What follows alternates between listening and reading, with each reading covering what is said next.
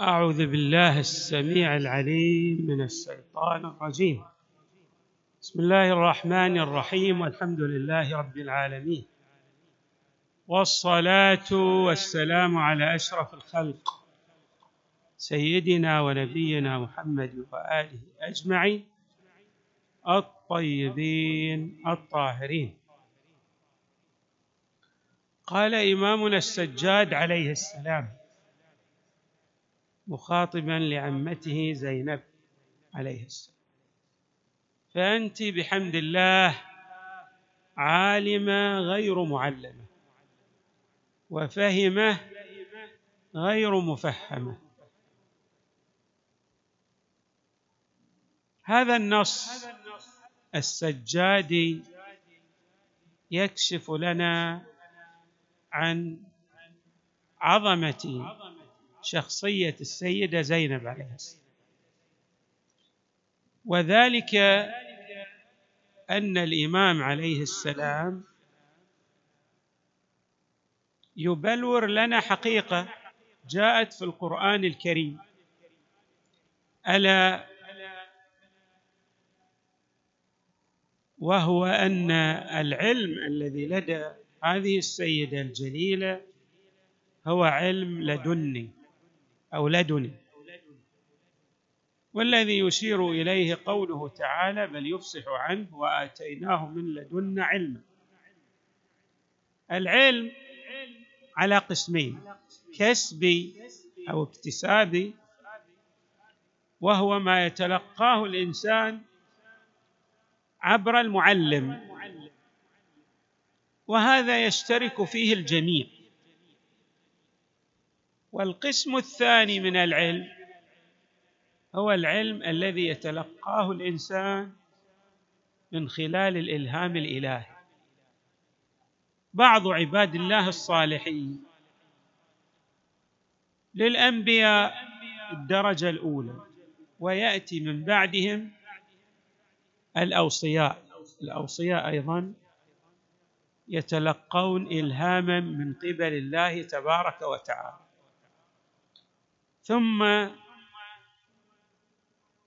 يأتي في المرتبة الثالثة بعض الصالحين الذين انصهرت نفوسهم في بوتقة العبودية لله تعالى. مثلا لقمان الحكيم هو عبد صالح ولكن نجد أن لديه علما حكميا. الله تبارك وتعالى آتاه الحكمة. علمه معارف. هو ليس بنبي وليس بوصي. ولكنه من عباد الله الصالحين. وهكذا أيضا كما يتحدث القرآن عن أم موسى عليه السلام. أو عن أم عيسى عليه السلام. ثلة من الناس طائفة من الناس الله تبارك وتعالى يلهمهم معارف يؤتيهم حكم. طبعا هذا الأمر ليس شرعا لكل وارد يحتاج إلى جهود مضنية. من أهم تلكم الجهود أن الإنسان يسير في الصراط المستقيم لا يقترف ذنبا. الله تبارك وتعالى يلهم هؤلاء العباد معارف وهذه المعارف معارف حقة يعني لا يعتريها ريب ولا يشوبها خطأ. لأنها معارف لدنية أو لدنية. السيدة زينب كما يتحدث إمامنا زين العابدين هي من هذا الصنف من الناس من هذا القسم من الناس يعني من الذين آتاهم الله معارف ألهمهم حكم يستطيعون من خلال هذه الحكم والمعارف الإلهية أن يسيروا على جادة الصواب أن يشخصوا الوظائف الشرعية المناطة بهم من خلال هذه المعارف التي ألهمهم الله إياها. طبعا هنا لا بد أن نبين امرا. عندما نقول إن بعض الناس الله يلهمه يعطيه معارف عنده علوم لدنية ليس معنى ذلك إنما يتلقى معارف كسبية. لا. يعني هو يختلف عن الأنبياء والأوصياء. لكن معنى ذلك أن لديه معارف أو لديه قسم كبير من المعارف الإلهية يتلقاه الهاما. يتلقاه الهاما. الله يلهمه هذه المعارف. السيده زينب عليه السلام من هذا النمط من هذا الصنف من الأولياء من الصالحين من الذين ارتقت نفوسهم وانصهرت أرواحهم في بوتقة الحب الإلهي. يسيرون على صراط العبودية لله تعالى. وهذه ميزة ميزة كبيرة للإنسان الذي يصل إلى هذه المرتبة. بحيث يكون له قدم راسخ في صراط العبودية. هذه الميزة أتاحت للسيدة زينب عليها السلام أن تشاطر الإمام الحسين. بمعنى تشارك الإمام الحسين في نهضته. ليس اعتباطا. ولعل قول الإمام الحسين عليه السلام شاء الله أن يراهن سبايا. يشير إلى هذه الحيثية التي ذكرناها. يعني صحيح الكلام على نحو العموم يشمل كل النسوة ولكن المراد به بنحو أخص أو المصداق البارز لشاء الله أن يراهن سبايا السيدة زينب لماذا؟ لأنها هي المديرة والمدبرة لهذا الركب الحسيني وأيضا هي المديرة والمدبرة للجانب الإعلامي في ثورة الإمام الحسين. نحن نعرف أن أي نهضة أي ثورة أي أمر من الأمور لا يكفي أن يتكئ على مبادئ حقه. هذا لا يكفي. بل يحتاج إلى اعلام يظهر هذه المعارف الحقانية. ثورة الإمام الحسين عليه السلام. صحيح.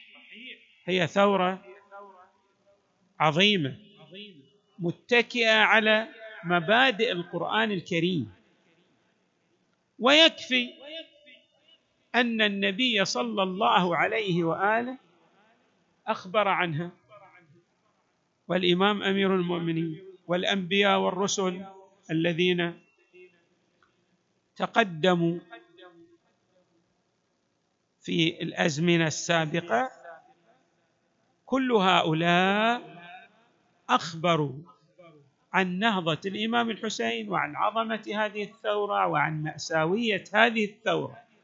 اذا الثورة وبالرغم أنها تقوم على مبادئ حقانية ولكن الشطر الآخر الجانب الآخر من الثورة وهو إظهار الثورة من الناحية الإعلامية كان يحتاج إلى شخصية عظيمة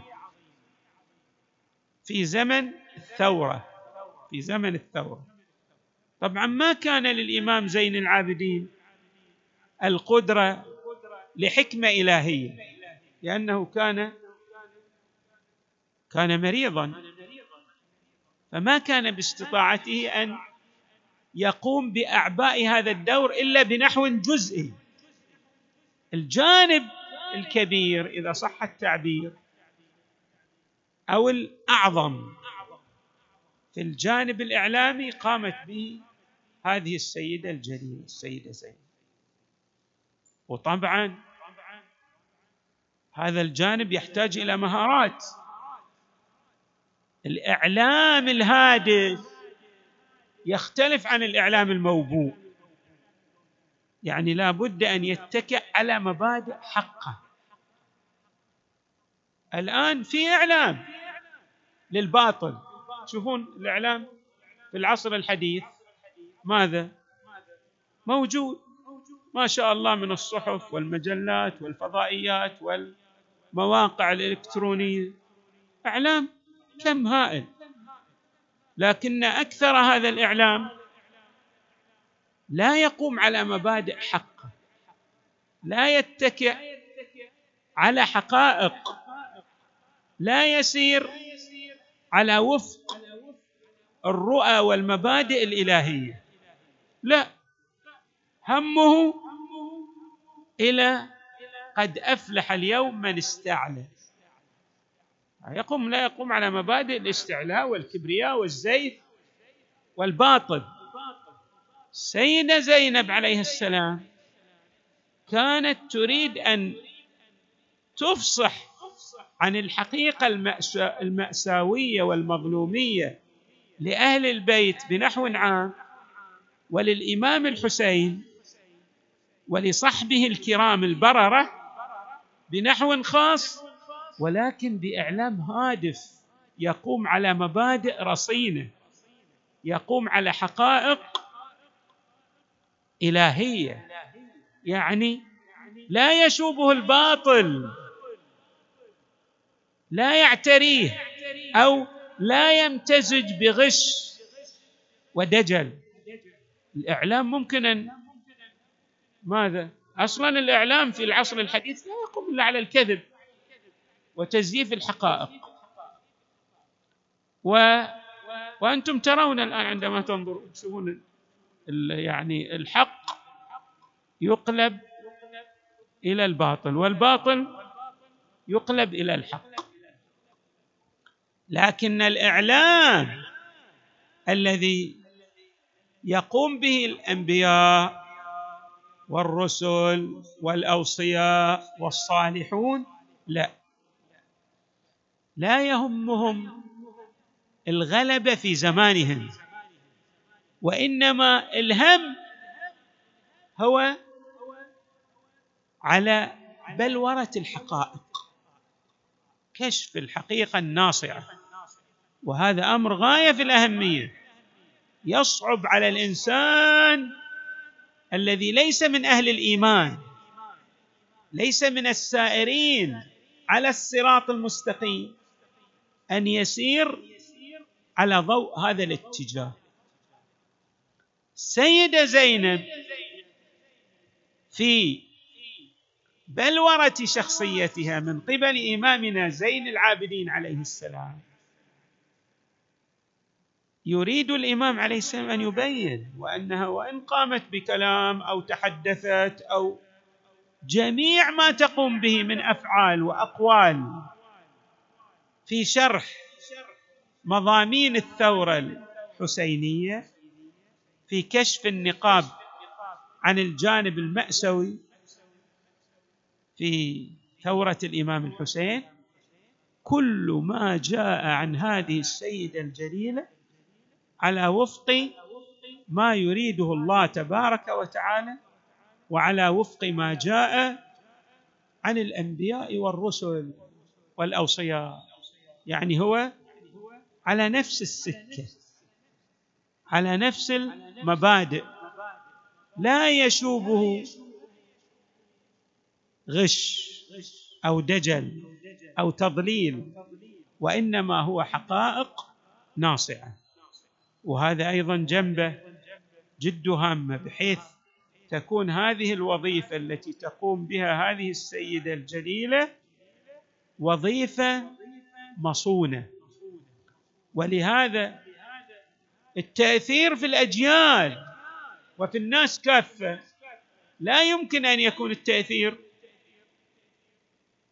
في الأجيال بنحو دائم ومؤثر تاثيرا بالغا إلا إذا كان هذا التأثير على وفق المبادئ الإلهية. تشوفون الشرائع السماوية لماذا تؤثر؟